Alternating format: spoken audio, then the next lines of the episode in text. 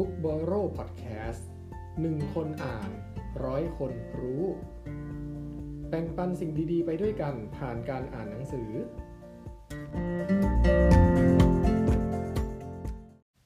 สวัสดีครับ Book b o r r o w นะครับ คุณอยู่กับยอดผู้ร่วมก่อตั้งเพจ Book b o r r o w ครับ ก่อนอื่นเลยผมมีกิจกรรม 2 กิจกรรมให้คุณเลือกทำอย่างใดอย่างหนึ่ง อันแรกก็คือหลังจากที่ผมพูดว่าเริ่มเนี่ยให้คุณลองกระพริบตา 3 ครั้ง หรือถ้าคุณไม่กระพริบตา ให้คุณลงไปวิดพื้น10ครั้ง แต่ว่ามีข้อแม้นิดนึงนะ ถ้าผมบอกว่าเริ่มเนี่ยให้คุณทำทันทีเลย อย่าเพิ่งลังเล ให้ทำทันทีเลยโอเคไหมอะพร้อมนะ กระพริบตา3ครั้งกับวิดพื้น10ครั้ง เลือกอย่างใดอย่างหนึ่ง3 2 1เริ่มครับ เป็นไงบ้าง คุณเลือกทำอะไร ถ้าเกิดว่าคุณเป็นเหมือนคนส่วนใหญ่เนี่ยผมขอเดานะ คุณน่าจะเลือกกระพริบตาสามครั้ง คุณคงไม่เลือกวิดพื้นหรอก อ่า อันนี้มันบอกอะไรเราครับ กิจกรรมนี้ ก็คือมันมีซ่อนมันซ่อนความลับไว้อย่างหนึ่งนะ กิจกรรมนี้ก็คือเราอะเรานี่หมายถึงมนุษย์เลยนะ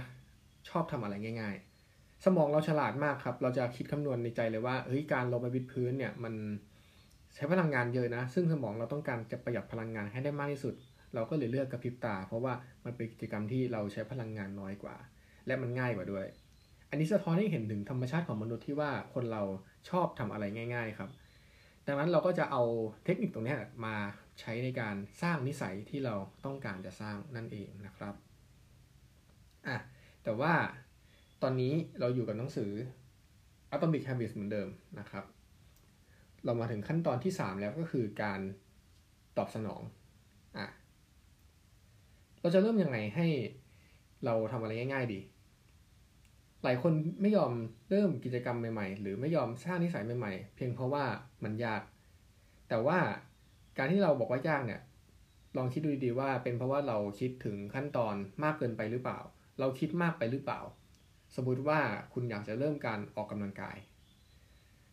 คุณอาจจะคิดถึงว่าเราออกกำลังกายเนี่ย เราต้องเหนื่อยนะ เราต้องเตรียมเสื้อผ้าอีกนะ เดี๋ยวออกกำลังกายเสร็จเราก็ต้องกลับมาอาบน้ำอีกนะ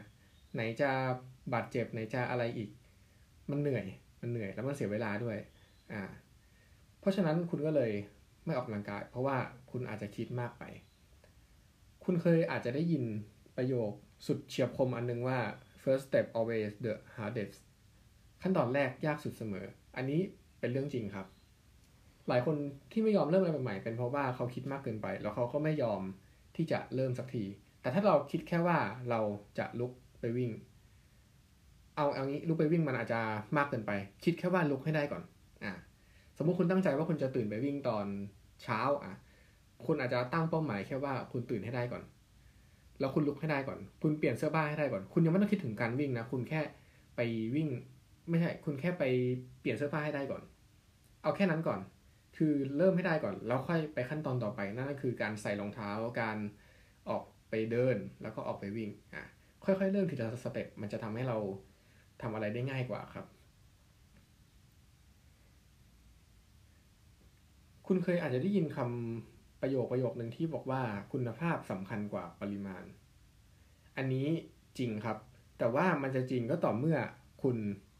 เป็นผู้เชี่ยวชาญในด้านนั้นแล้ว คุณถึงสามารถสร้างผลงานที่มีคุณภาพออกมาได้ แต่เมื่อไรก็ตามที่คุณยังไม่มีความเชี่ยวชาญเนี่ย มันก็เป็นไปได้ยากที่คุณจะสร้างผลงานที่มีคุณภาพออกมาได้ภายในครั้งเดียว ดังนั้นแล้วเนี่ย ถ้าคุณยังไม่เชี่ยวชาญนะครับ ผมก็แนะนำว่าให้คุณเน้นปริมาณให้มากกว่าคุณภาพ ในหนังสือเนี่ยเขามีงานวิจัยออกมานะ เป็นไม่ใช่งานวิจัย เป็นการทดลองของศาสตราจารย์คนหนึ่งครับ เขาทดลองโดยการตัดเกรดตัดเกรดเขาแบ่งนักเรียนเป็นสองกลุ่ม อ่า กลุ่มแรกเนี่ย เขาจะตัดเกรดโดยการให้ถ่ายรูปได้แค่รูปเดียว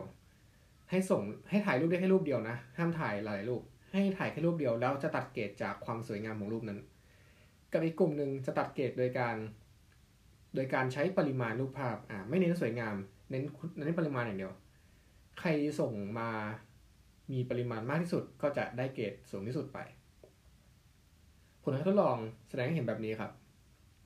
กลุ่มแรกเนี่ย กลุ่มที่เน้นคุณภาพ กลุ่มที่สองกลุ่มที่เน้นปริมาณ ผลการทดลองแสดงให้เห็นว่ากลุ่มที่เน้นปริมาณเนี่ยกับมีคุณภาพของรูปถ่ายเนี่ยมากกว่ากลุ่มที่เน้นคุณภาพอีกนะอะคุณฟังไม่ผิดนะ กลุ่มที่เน้นปริมาณเนี่ยมีคุณภาพมากกว่ากลุ่มที่เน้นคุณภาพอีกนะอะเกิดอะไรขึ้นครับการทดลองนี้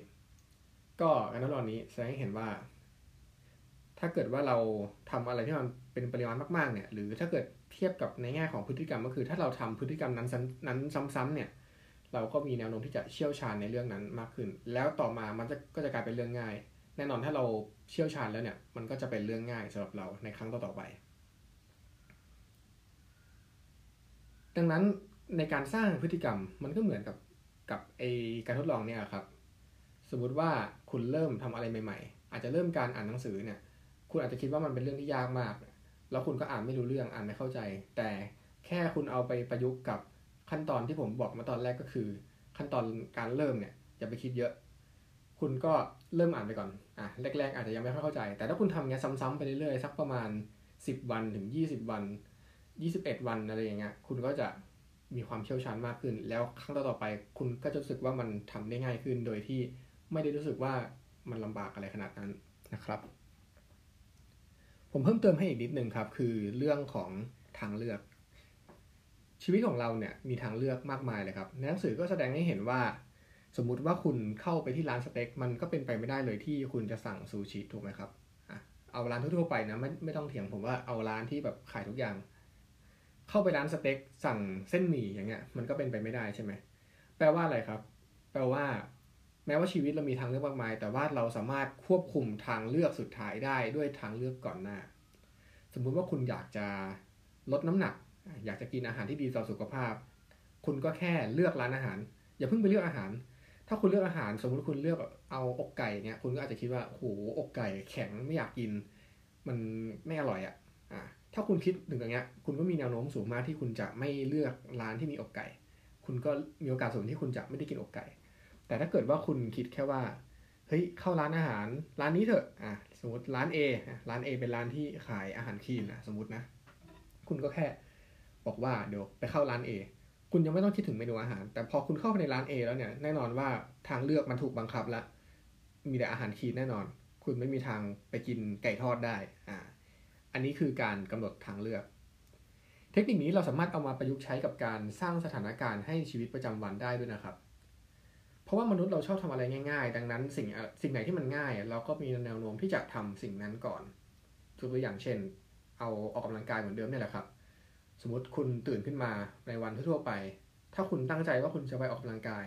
แล้วคุณไม่ได้ไป อาจเป็นเพราะว่ามันอาจจะเป็นขั้นตอนที่ยุ่งยากสำหรับคุณในการลุกออกไปออกกำลังกาย แต่ถ้าเกิดคืนก่อนหน้านั้นเนี่ย คุณเตรียมเสื้อผ้าไว้ล่วงหน้า พอคุณตื่นมา คุณเห็นเสื้อผ้าที่คุณเตรียมไว้ข้างหน้าอย่างชัดเจน อ่า มันก็ย้อนกลับไปที่ขั้นตอนแรกก็คือปัจจัยกระตุน้นมันชัดเจน แล้วคราวนี้มันจะกลายเป็นเรื่องง่ายด้วยครับ เพราะว่าคุณเตรียมเสื้อผ้าไว้แล้ว คุณแค่ลุกขึ้นมาเปลี่ยน คุณไม่ต้องไปนั่งอาหารในตู้เสื้อผ้า คุณแค่หยิบมาเปลี่ยนได้เลย มันก็จะง่ายขึ้น ขั้นตอนก็จะง่ายขึ้น แล้วคุณก็จะมีโอกาสออกกำลังกายได้สำเร็จมากขึ้นด้วยครับ แต่การทำอะไรง่ายๆเงี้ยมันก็มีข้อเสียนิดนึงนะ ยกตัวอย่างเช่น ถ้าเกิดว่าคุณกำลังทำงานอยู่ แล้วคุณหยิบโทรศัพท์ขึ้นมาได้ง่าย มันก็มีโอกาสสูงมากที่คุณจะเสียสมาธิทำงานเพราะคุณจะหยิบโทรศัพท์ขึ้นมาเล่นตอนที่คุณเบื่อ ทุกครั้งที่คุณรู้สึกเบื่อคุณก็หยิบขึ้นมาเล่น แล้วมันก็ง่าย มันก็เลยเป็นนิสัยที่เราทำไปมาก ๆ โดยที่เราไม่รู้ตัวในที่สุด เราก็เอาวิธีการเนี้ยมาใช้สลับกันเพื่อให้เราลดนิสัยที่ไม่ต้องการได้ยกตัวอย่างเช่น ถ้าคุณทำงานเนี่ย คุณก็แค่เอาโทรศัพท์ไปไว้ไกลๆ คราวเนี้ยถ้าคุณอยากจะเล่นโทรศัพท์ขึ้นมา ถ้าคุณทำงานแล้วคุณเบื่อเนี่ยคุณอยากจะหยิบโทรศัพท์ขึ้นมาเล่น แน่นอนว่ามันไม่ได้อยู่ข้างคุณละมันยาก คุณก็ต้องลุกขึ้นไปหยิบ ซึ่งมันอยู่ไหนก็ไม่รู้นะ มันไกลมาก มันก็ยากโอกาสที่จะหยิบมาเล่นมันก็ก็น้อยคุณอาจจะรู้สึกว่าไม่เล่นก็ได้วะแม่งไกลวะอะอะไรอย่างนั้นน่ะนะครับ ก็หัวใจสำคัญของ EP นี้ก็คือทำให้เป็นเรื่องง่าย มนุษย์ชอบทำอะไรง่าย ๆ ครับ ถ้าเกิด พฤติกรรมไหนมันง่าย เราก็อยากจะแสดงพฤติกรรมนั้นกับกันถ้าพฤติกรรมไหนมันยากเราก็ไม่อยากจะแสดงพฤติกรรมนั้น เพราะนั้นถ้าคุณอยากมีนิสัยแบบไหน คุณก็แค่ประยุกต์สภาพแวดล้อมรอบตัวคุณให้มันง่ายในการทำและที่สำคัญอีกข้อหนึ่งก็คือ ขั้นตอนแรกยากเสมอนะครับถ้าคุณคิดจะเริ่มทำอะไรใหม่ๆ คุณเริ่มเลย คุณคิดคุณแค่เริ่มให้ได้ก่อน แล้วเดี๋ยวขั้นตอนต่อๆมา มันจะตามมาทีหลังเอง คุณจะเพิ่งไปคิดถึงขั้นตอนนู่นขั้นตอนนี้ คุณเริ่มให้ได้ก่อนนะครับ สำหรับ EP นี้ก็ประมาณนี้ ขอบคุณที่ติดตาม Book b o l l o นะครับ แล้วเดี๋ยวเรามาพบกันใหม่ใน EP ต่อไปครับ สวัสดีครับ